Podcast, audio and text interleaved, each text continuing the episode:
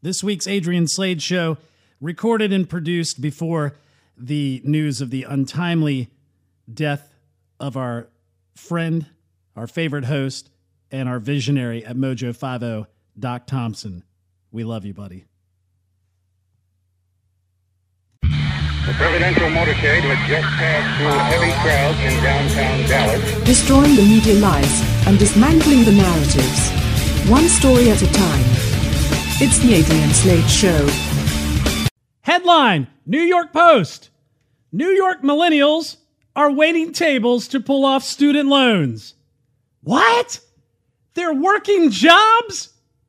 They've decided, hey, let's go ahead and uh, not worry about being in the basement, not worrying about making sure whatever crazy-ass degree we spent one hundred thousand dollars on is going to ensure our future.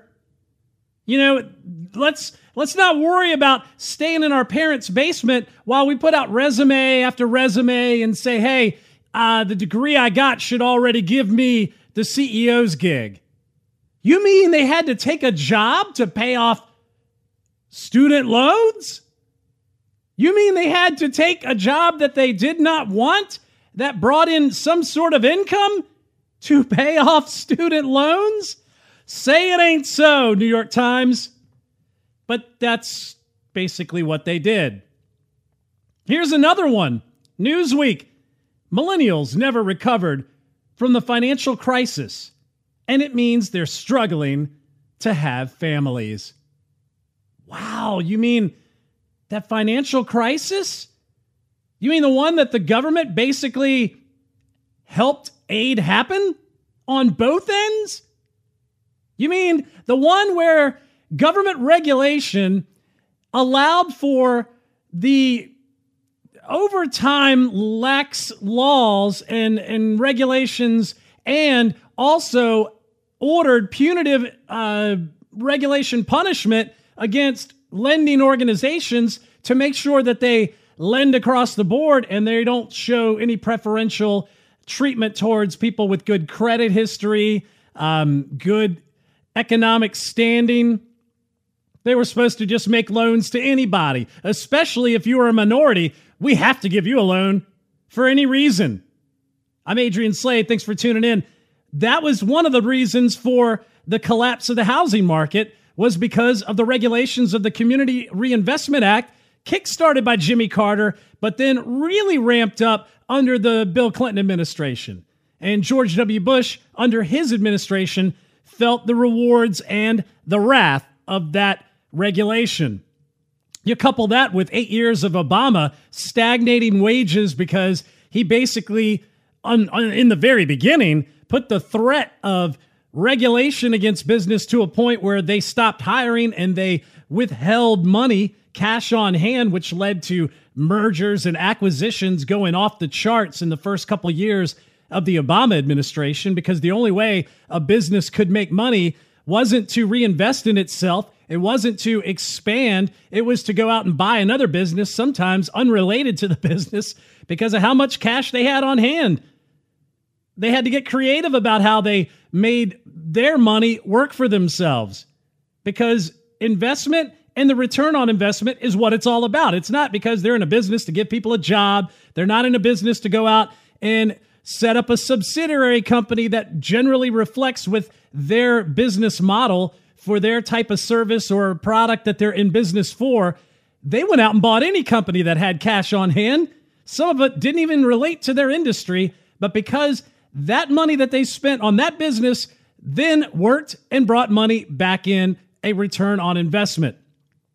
Under Obama, hiring stopped. G D P was under two percent. We were told that's the new norm. That's all that's going to happen. Of course, when Obama leaves, all of a sudden, businesses start hiring. Tax policy by the Trump administration goes into effect, and that gives business owners, C E Os, whatever the case may be, ease and gives them peace of mind to know that they're not going to be targeted financially. And so they start giving bonuses, they start hiring people, businesses start flourishing, G D P goes up, employment numbers go through the roof, even with the government shutdown, they still hit hundred, uh, what, three hundred thousand or, or something to that degree a month. And, and when it, where it was at like two hundred, maybe one hundred fifty thousand, something to that degree on hiring a, a month. And so obviously tax policy and regulation was the driving factor between what a business is going to do. Tax policy is a driving factor on whether or not a business is going to expand. And what happens is that trickles down into the employment of these individuals. So if you're a millennial, first off, you've been saddled with debt because you've been told your job would be secure if you got a degree. If you got a degree, you were golden. Well, then no one was hiring. Your degree you also went out and got wasn't marketable. You just thought, I need a shingle. I got to get the check off the box degree. And in doing so, you are resorted to either waiting and holding out for that gig that you're supposed to get because of your degree, or you take it on the chin and go out and do like people back in my era did and started getting a job somewhere and just start paying off debt while you weren't in a situation where you were trying to build a family, where you were stuck in a situation where you had new expenses. So it's amazing when you think about what these stories are pointing out. This one from the New York Times, nearly one in every two millennials in New York State owes student loan debt, and many are pulling and pouring pints while waging war on state plans that could lead to smaller salaries. Thousands of these borrowers are working as bartenders, wait staff, while paying off their loans and seeking more gainful employment in their chosen field. As they struggle to stay current with their repayments, many fear a reduction in their incomes. This is key. If the state's present tip credit, which permits bars, restaurants, other establishments to pay staff less than minimum wage because of gratuities, is eliminated, as state legislators are considering. Now, what you have to keep in mind is that sounds very bad on paper. They're paying them less than minimum wage, but the minimum wage rate for tipped employees, at least in Virginia, two dollars and thirteen cents an hour. It's been that way since God knows how, how long. That allowed you to receive the gratuities, which could put you in a tax bracket much higher than a minimum wage employee. That's why people wanted to work in, if you were, say, in a restaurant. That's why they didn't want to work as a kitchen staff member, because they would rather take their chances, take the risk of what they're going to go home with, with take-home pay, and work in the front of the house, because some people may tip better than others. Some may not tip at all. But at the end of the day, the average and the average for the week, for the month, considerably outweighed the security of hourly pay given to you by an employer. But apparently some states want to get rid of this. Democratic Governor Andrew Cuomo. America was never really that great. Remember that idiot? He's considering eliminating the tip credit. This from New Food Economy. When a restaurant owner takes a tip credit, they're taking advantage of the federal minimum wage provision that allows them to pay their workers a wage as low as two dollars and thirteen cents an hour. So long as tips bring their take-home pay back to federal or state minimum wage, whichever is higher. The federal minimum wage is seven dollars and twenty-five cents. Some restaurant workers and advocacy groups have been critical of the tax credit, pointing to it as one of the dysfunctional parts of the larger culture of tipping, which they say can allow sexual harassment to flourish. So they're going to base all this on sexual harassment. They're saying restaurant servers, a group predominantly made up of women, which I would like to dispute that. Yeah, there's a lot of women in, in serving, but there aren't. They, I've seen situations where there was an equal amount of males. So maybe on the whole, but I don't think it's as overwhelming a disparity, a disparity that you would think. But they're more likely to endure harassment and abuse from customers, since their livelihoods depends on the tip they earn. Cuomo cited data from the R O C United report on sexual harassment in the restaurant industry in his tip credit proposal. But guess what? For the rest of the country, the tip credit is built into a way that restaurant workers are compensated industry-wide, as well as the way that most diners are socialized to eat out and pay. Now, coming from somebody who is familiar with the, uh, you know, the hospitality industry as myself, I've seen this in action. What people don't realize is that tip, tip credit allows you the opportunity for more wages, more tips. There's no limit to the tip amount that you can get. And the amount that you earn at that two thirteen an hour helps pay down the taxes when you claim your taxes, you know, as far as your gratuities at the end of the day. That's why you would get maybe a blank paycheck, or maybe your check would be three cents. But guess what? A portion of your taxes were paid and you walked out with what? A couple hundred dollars. You know, so, some of the chain restaurants were averaging about eighty to ninety, maybe one hundred dollars. Some of the higher end uh, resort area restaurants were pulling in two hundred, four hundred, you know, five hundred a night. That's not bad. That's not fifteen dollars an hour. And if that's what you're looking at doing in the in the interim, while you're putting out resumes, while you're trying to get something in your field, that's not bad. And so millennials are now feeling the effects of living through an economy that was god-awful, going back to its uh, to the days that they can remember, in a position where they were growing up, seeing their families have to work together to get numerous jobs, seeing the fact that their houses were either foreclosed on or taken away, or they just couldn't afford to move into a house that was substantial. And those things affected how they've, you know, made their worldview on investing and on how they plan to spend their money. And we're going to get into some of that on the other side of the break. Sponsor for this portion of the program, Era Financial Capital Management. Look, if you're looking to secure your financial future as much as you can on your own, without the need for a government entity to promise you a financial future, when many times they can't, then take it upon yourself to take your destiny into your own hands by allowing a team of professionals to help you move towards a financially secure future. Era Capital Management. Call Jacob and his team. Contact them at era capital management dot com.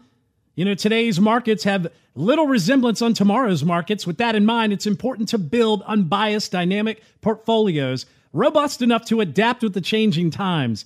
Era Dynamic or Era Capital Management's three-dimensional investment approach gives you an intensive in-house process that is results-driven for today's uncertain world. Era Capital Management is an independent, client-focused, registered investment advi- advisory firm, an R I A, that is committed to delivering highly professional, unbiased financial advice to an exclusive group of investors. Contact them. era capital management dot com is the website, era capital management dot com. So millennials have gravitated towards socialist for a number of reasons, and we've discussed these in the past. They decided to move towards other employment to pay down their student loans, like we were just talking about, for, you know, pulling pints, doing waitstaff jobs, server jobs, hospitality, whatever the case may be. And it's amazing because some of these states that wanted to eliminate the tax or the tip credit, many of these young millennials who side with the socialists have understood, yeah, we probably don't want to do that. And so they're looking at finding ways to finally roll up the bootstraps and pay down debt. And I know there's other things in the news we could be talking about, but I kind of felt like we need to revisit the reasons for the millennials and those who are of a age just slightly under them, why they lived through the economic melees that they lived through. I mean, they attribute it to being greed and wealth hoarding. And it's being preached at higher education. It's being preached by socialist, democratic socialists like uh, Alexandria Ocasio-Cortez and these people like Elizabeth Warren, Bernie Sanders, you know, the wealthy one percent, blah, blah, blah. And then they were being preached that, well, to you, for you to compete, you had to have some sort of higher education or you wouldn't even be able to participate. You wouldn't even be able to succeed, which is utter garbage. So they went out and got some degree, any degree, they didn't care, just to keep themselves above water, not realizing that was all just one big lie. So when you couple that with the introduction or lack of introduction to any sort of faith, any sort of higher power, any sort of natural right provider, which the Constitution is built upon, you now have a, a group of individuals who want to move into financial security. They want security in their personal lives, but what they want is a group of people, flawed individuals, politicians, to solidify this. And they think that's their only solution, a collection of flawed, corrupt individuals, because through sin, we are all corrupt. We are bad from the start. Those with faith lean towards faith because that's required of us to be better people. We understand that it affects us in the long run if we are not looking out for our brothers and sisters. And none of that's been taught to them. They're completely oblivious to it. So they don't believe in the higher power that gives us the natural rights that the Constitution actually enshrines. It's amazing. So, obviously, they're going to favor those politicians who were seeking, you know, the favor of their votes. You know, they thought these politicians were playing in regards to their favor, but they weren't. They were only favoring what they can get from these individuals, and that is election wins and votes and no results in the long run. Older millennials, now this is over in the U K, but it also falls into the United States.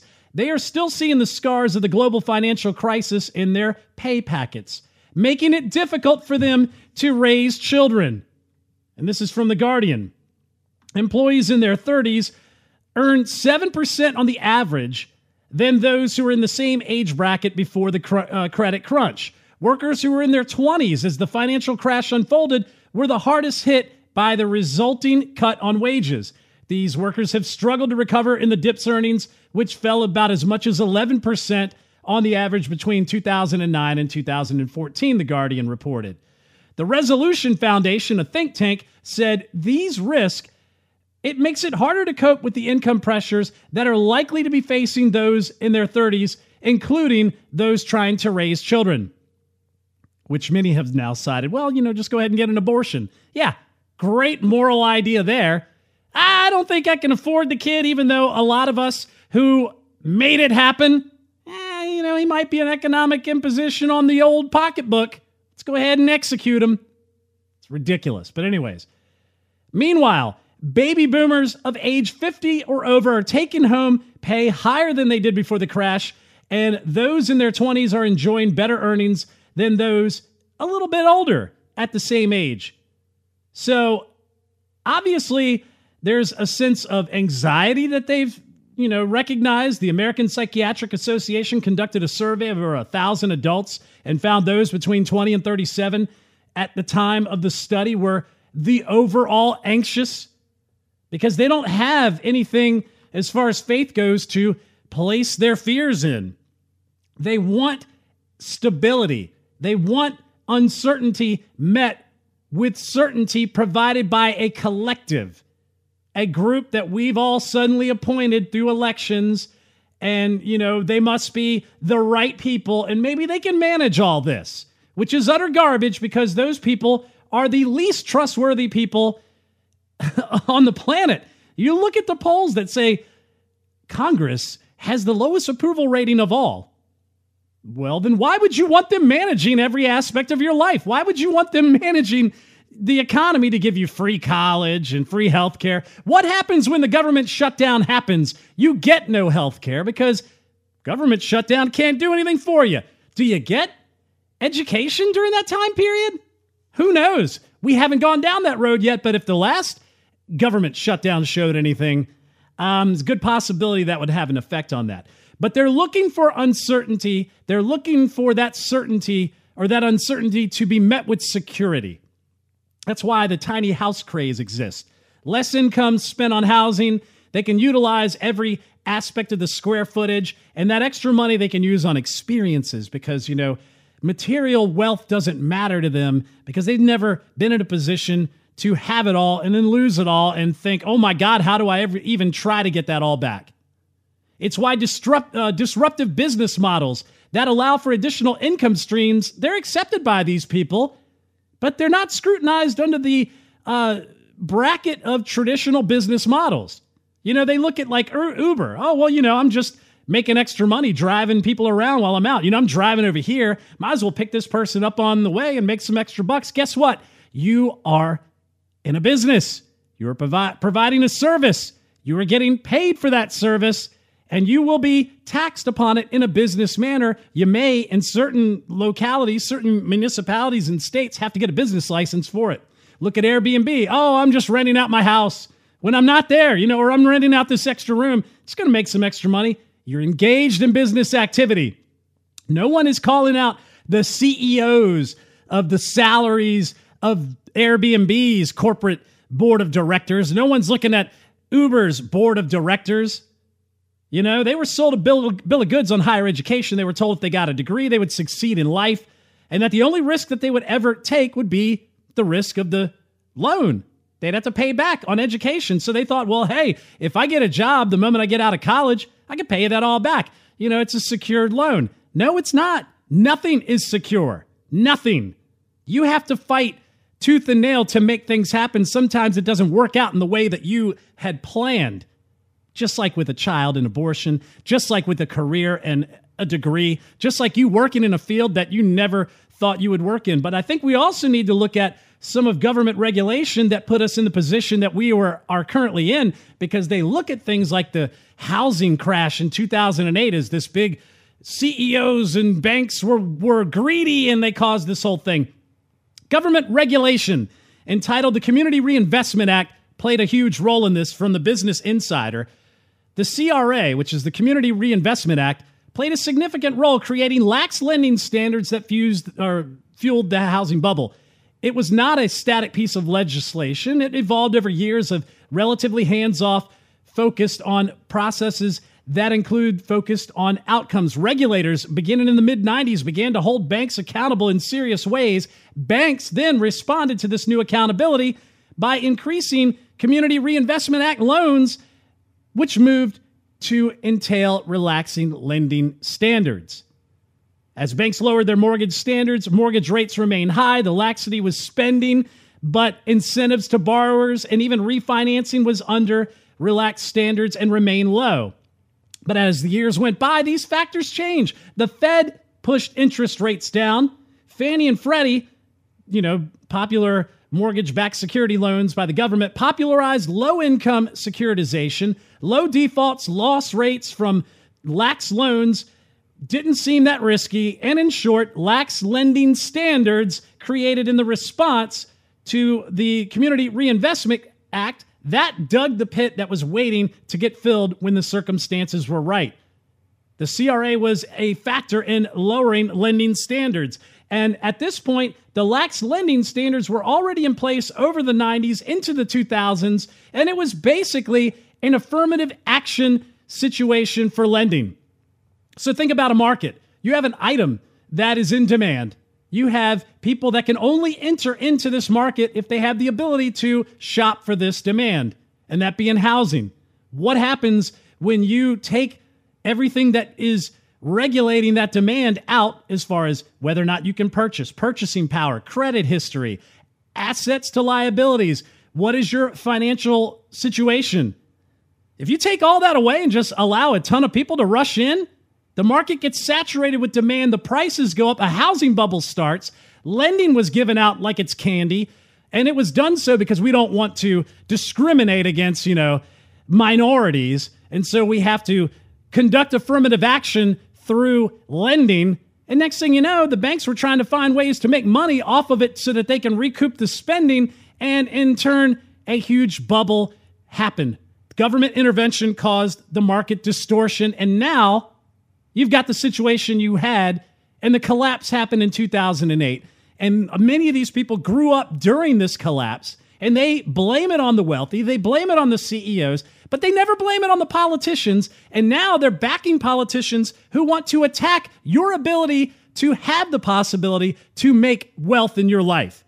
To me, that's something you probably want to reevaluate. Back in just a second. This is Adrian Slade.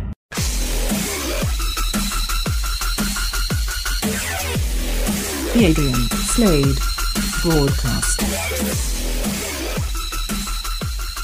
Capitalism without rules is theft.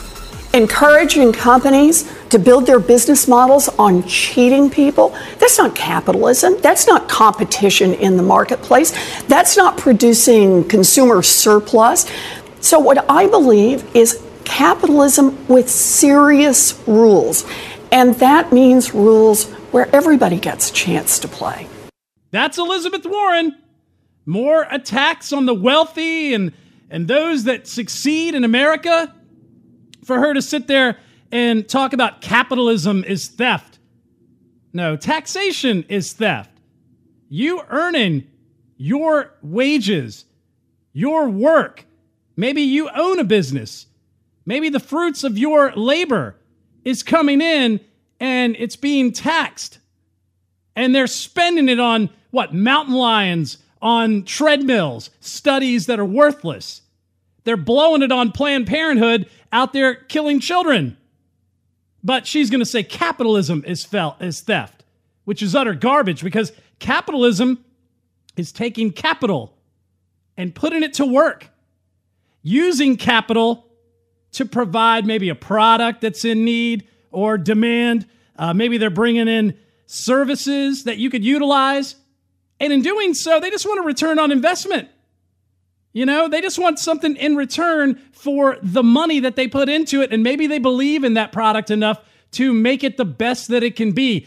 That's not theft.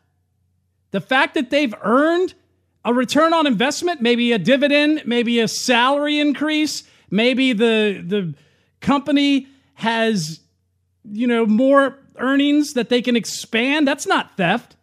Theft is when you take money out of the economy and blow it on things that are worthless, like government spending. But that's the way she is, you know? I mean, that's the same individual who sat there with all of these crazy little tweets about, you know, the wealthy.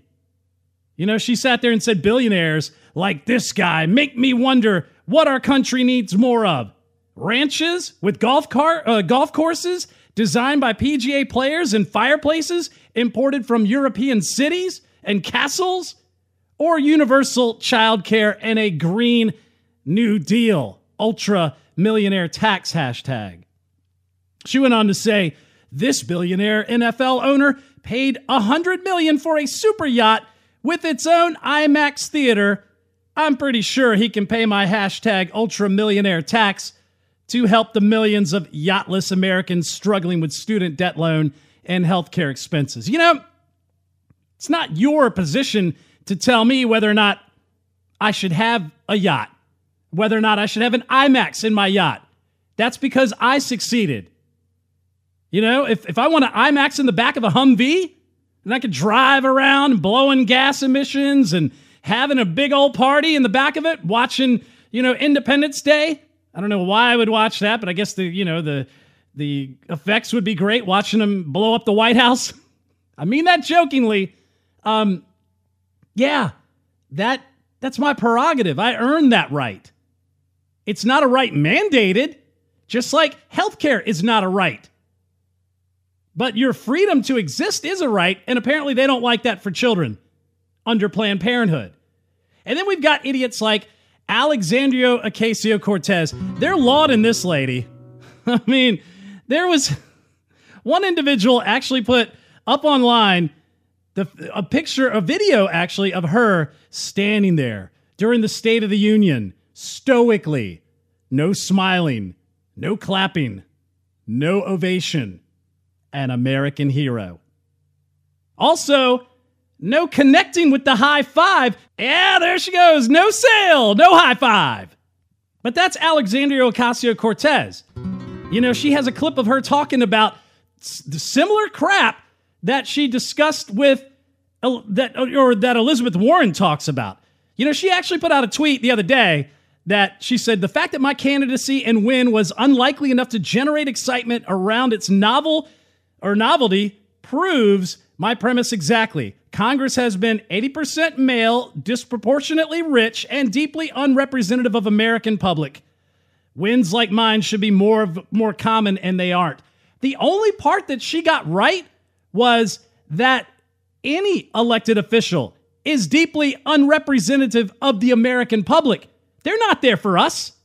They, you know, the fact that when they polled those who watched the State of the Union and they said, oh, seventy some percent are against allowing illegal immigrants across the border. seventy some percent want some sort of border security. Why is nobody running on that? You look at Obamacare, the most unpopular piece of legislation that was shoved right through.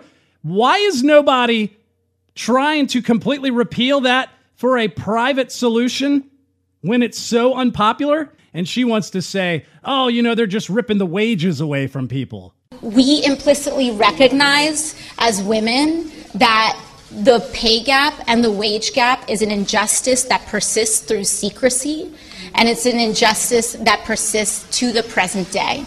And the only way that we can combat that is through organizing and our personal action ourselves. So I'm so happy that, that the Paycheck Fairness Act addresses, among many things, two very critical ones. One is that we cannot ask for salary history and pay people depending on their salary history anymore, anymore. Because it is time that we pay people what they are worth and not how little they are desperate enough to accept. Yes. It is time to pay people what they are worth, and that has nothing to do with their history. It has everything to do with what they are worth today. And the second thing is that it makes it, a, a, it makes it legal and it makes it totally permissible to share your salary information at your workplace. And that's incredibly important, because for all of those who say that the wage gap does not exist and that it's a myth, then they should have no problem proving that by allowing the disclosure of salaries in the workplace. So I'm so thankful to, to just be able to uh, co-sponsor and be that backup in this legislation that so many people have worked so hard to bring today. Yeah, she's out there talking about some Paycheck Fairness Act. It's time that we pay people what they're worth, not how little they are desperate enough to accept. She doesn't want any sort of employment history, which history is your resume. This, yeah, sometimes you got less money, but you can negotiate at hiring. Contrary to popular belief, you can negotiate what kind of salary you want. But these are the frauds on the left. They think everybody's being kept down by the mean old C E O. And what's interesting is Donald Trump, President Trump, brought this up in the State of the Union when he mentioned the fact that socialism is completely un-American. Oh, by the way, by the way, let's talk about Elizabeth Warren real quick, because she is a fraud. And she's out there talking about capitalism is theft, right there with Alexandria Ocasio-Cortez. And by the way, did we mention that she uh, filled out her state bar registration card as Native American, received all of the perks that come with being, you know, a Native American citizen? Yeah, we're going to just gloss over that. Never mind the fact that her credibility should be shot. But anyways, The Hill was talking about Donald Trump, talking about socialism and demeaning socialism as an ideology, and rightfully so, on the public forum of the State of the Union. The Hill says, you know, Trump called out the ideology of socialism. Progressive Democrats accused President Trump of engaging in scare tactics for his warning in the State of the Union address about new calls for socialism in the United States. Quote, I thought it was great. I think he's scared. Representative Alexandria Ocasio-Cortez told reporters when asked about Trump's remarks. He sees everything is closing in on him, and he knows that he's losing the battle of public opinion. Really? You think so? Ocasio-Cortez is a democratic socialist, a democratic socialist. That means they're a nice socialist who has soared to political fame following her victory in a Democratic primary last summer. She's joined other liberals in the House in calling for a single-payer health care system, and has also supported higher marginal tax rates on the wealthy households, and as well as a Green New Deal, which would basically bankrupt the country and leave us with no sustainable energy source. Great idea. Bang up idea. And so what happens is when you look at some of the things that prove that socialism is a complete farce in action, think about Panera. Panera Bread will be closing its last what-you-can-pay restaurant in Boston. The move comes after the business's nonprofit restaurant became unviable. Eater, I guess it's a magazine website, reported that none of the restaurant's five locations was self-sustaining. Boo! Imagine that! The program, Panera Cares, was initially created to serve food to low-income people nine years ago in twenty ten. The concept was a pay-what-you-want business model in which patrons visiting the restaurant could eat for a donation. In twenty ten, the company's founder and C E O said that the program's aim was a test of humanity. Guess what? Humans are flawed, sinful individuals that are corrupt to the core unless they find grace from Jesus, but I'm not going to go into all that. I'm just letting you know the premise is flawed. We aren't some great human uh, human being organization. We're not some great group of people with goodness in our hearts.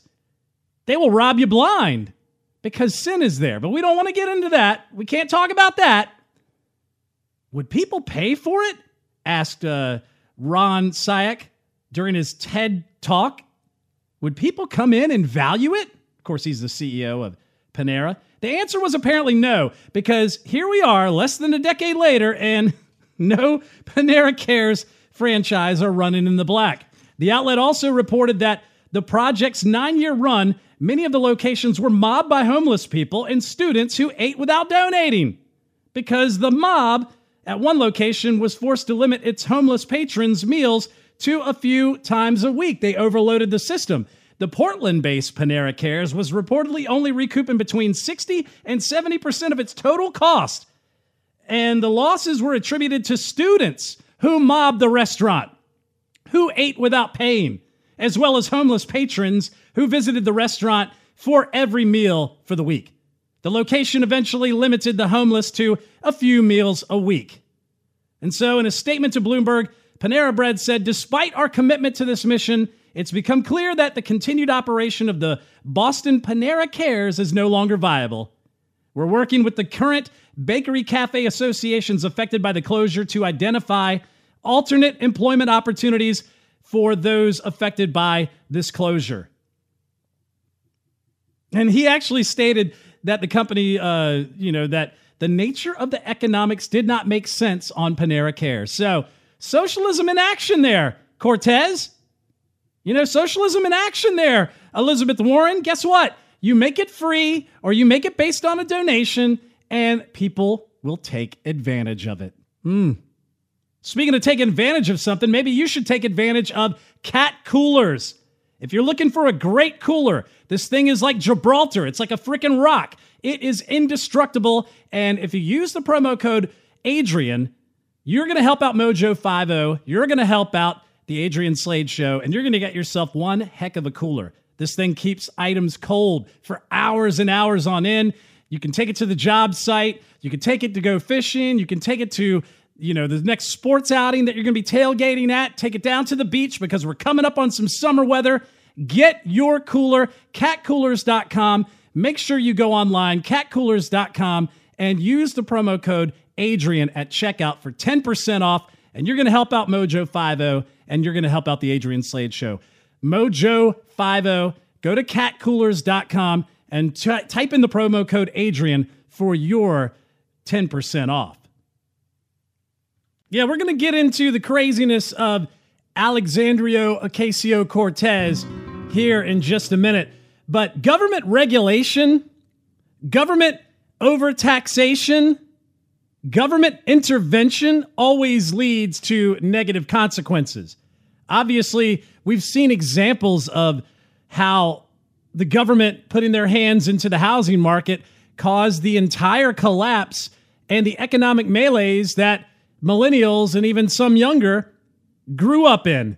Now they're getting second jobs. Now they're taking jobs like you know, uh, serving and bartending to pay off student loans that were supposed to be their get out of jail free, for lack of a better term, their, their road to success card.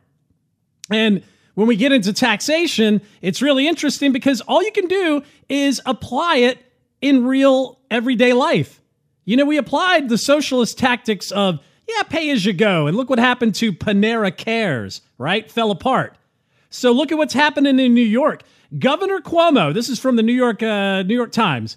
Governor Cuomo announced that the state income tax revenues plummeted by two point three billion dollars since he introduced his new budget plan, a bombshell that will force him to curb spending.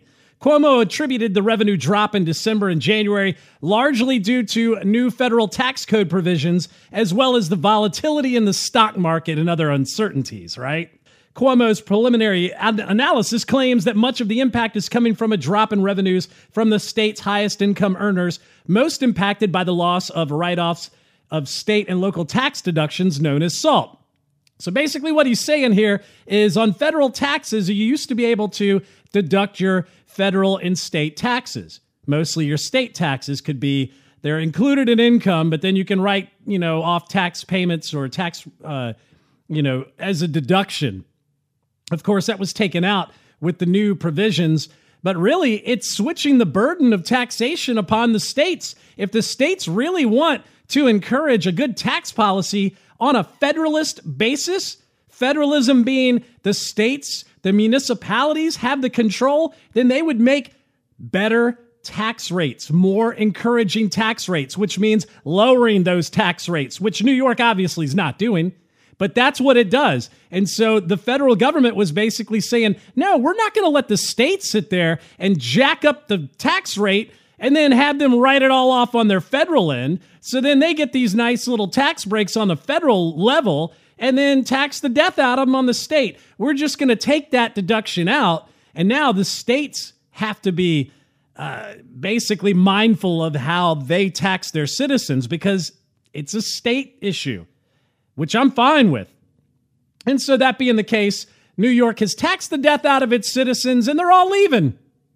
Who would have thought that people who have the opportunity to leave certain tax areas and go to favorable, competitive tax areas would do so in the names of keeping more revenue, which means you can hire more people, which means you can invest in more of your, your business, which means you can grow your business, which means you've brought in more taxpayers, you've brought in a bigger tax base at a lower tax rate, and in, and in turn basically help the state's budget. And also you help people to succeed in their own economic personal lives. Seems like a no-brainer there, but that's not what we're getting from New York Governor Andrew Cuomo. And so now we have to look at things like the Green New Deal. Yeah, the new radicals of the freshman class of the one hundred sixteenth House of Representatives, they've proposed a new energy plan. And it's not electric, boogie-woogie, boogie-woogie. It's not electric at all. Listen to what all of the candidates for president have said about this new deal. Cory Booker, excited to join Alexandria Ocasio-Cortez and Senate Markey on this historic Green New Deal resolution to address the peril of climate change and worsening inequality. Our history is a testimony to the achievement of what some think is impossible. We must take bold action now. Kamala Harris.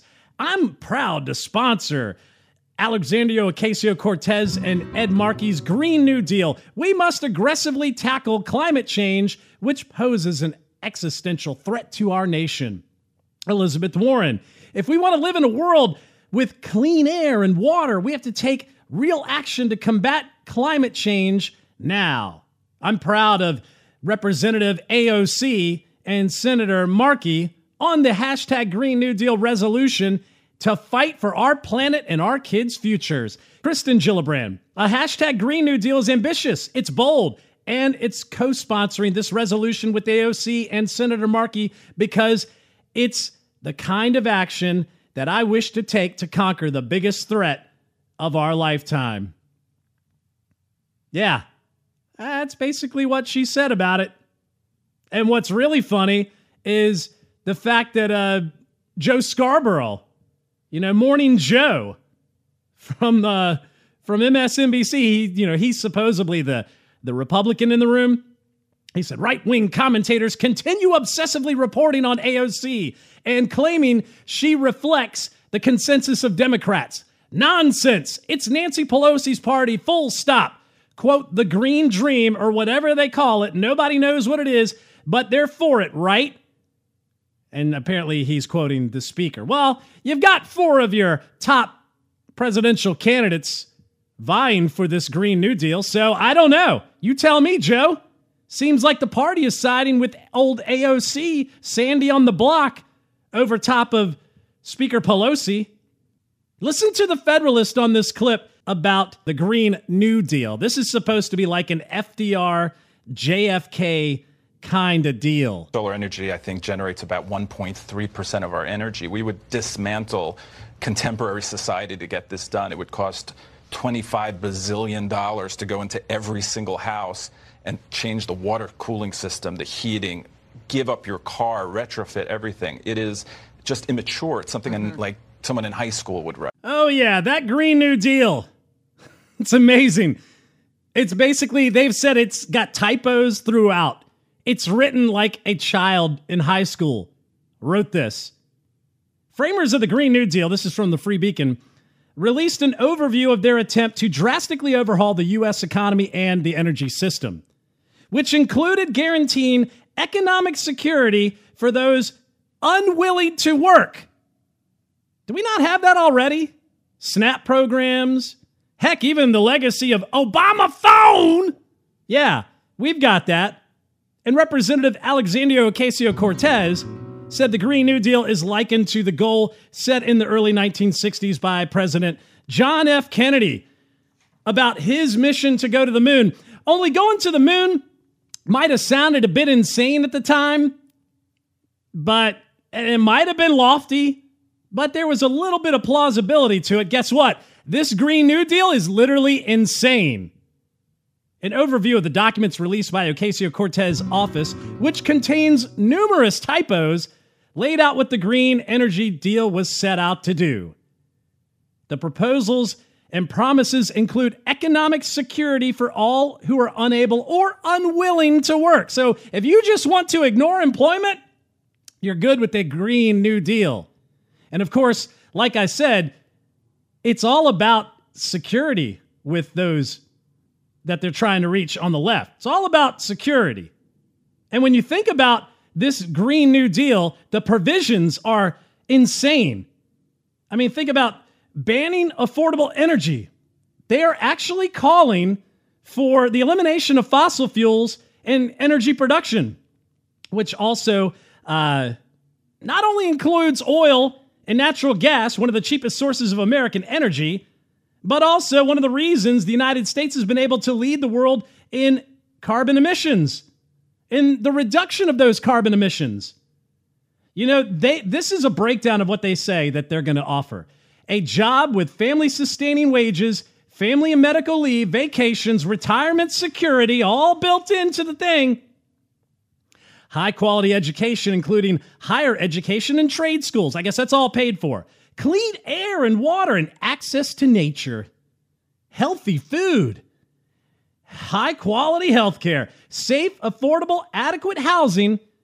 Economic environment, free of monopolies, and economic security for all those unable or unwilling to work. Oh, don't forget they're talking about the possibility of having to ban things like, uh, here it is, bonus insanity. They're going to ban meat. Ocasio-Cortez admits that we can't get to zero emissions in ten years because we aren't sure that we'll be able to fully get rid of farting cows and airplanes that fast.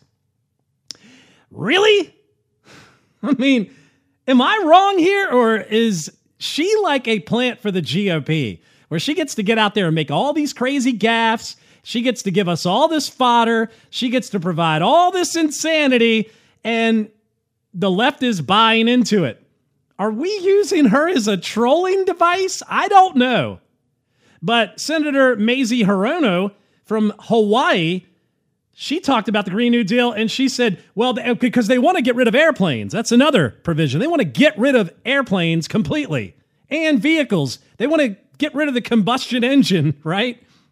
I guess we're all going to take light rail and electric cars and no airplanes. Although Kamala Harris, Cory Booker, I don't know how they're going to go campaigning around the country, most likely by airplane, because, you know, airplanes for me, not for thee. That's how it rolls.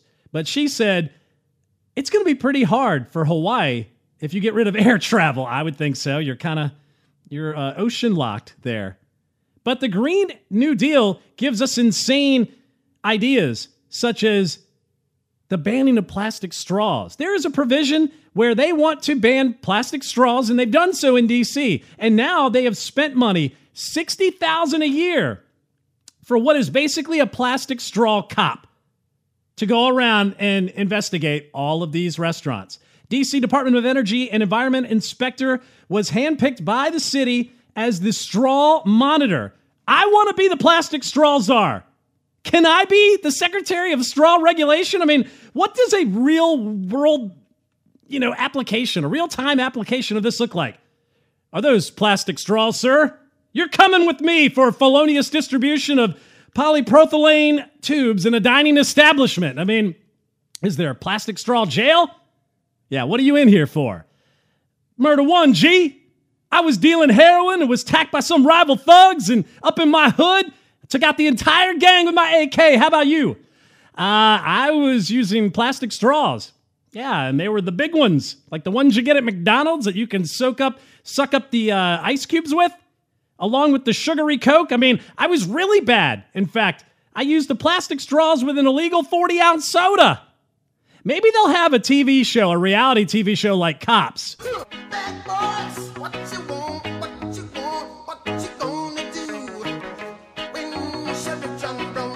Straw Cops was filmed on location. All suspects are presumed innocent until proven guilty of plastic straw violations until tried in a court of law. Yeah, we're responding to a call. A tropical smoothie. They've been dealing heavily, heavily amounts of illegal plastic straws, tons of illegal straw usage. It's causing chaos throughout the neighborhood. And look at what the plastic straws are doing to the environment. Look what it does to the turtles. It embeds in their shells, keeps their shells open like, like little pup tents, and the gulls. What about the seagulls, the dolphins too? We've already eradicated them from their death sentence of plastic grocery bags and birthday party helium balloons. Now we must save them from the cancer that is plastic straws, the evil of the plastic straw, even though I'm not sure how they get those. Unless they're embedded in that roving pile of trash in the middle of the ocean, lurking around to ruin aquatic life everywhere. This is the insanity of government regulation, especially when they cloak it under environmentalism. I'm Adrian Slade. Thanks for tuning in. You can check out the show on Mojo fifty, mojo fifty dot com, iHeartRadio, search Mojo fifty. Listen to us Wednesday night, ten p.m. Eastern Standard Time, Saturday, five p.m. Eastern Standard Time, Sunday, midnight, and five p.m. Eastern Standard Time. Get the podcast, iTunes, SoundCloud, Stitcher, Google Play, Spreaker, TuneIn, iHeart, Overcast. Listen to us on wherever podcasts are hosted, and don't forget to review the podcast and give us a good review. We'll see you guys next time. God bless, and God bless you, Doc. Godspeed.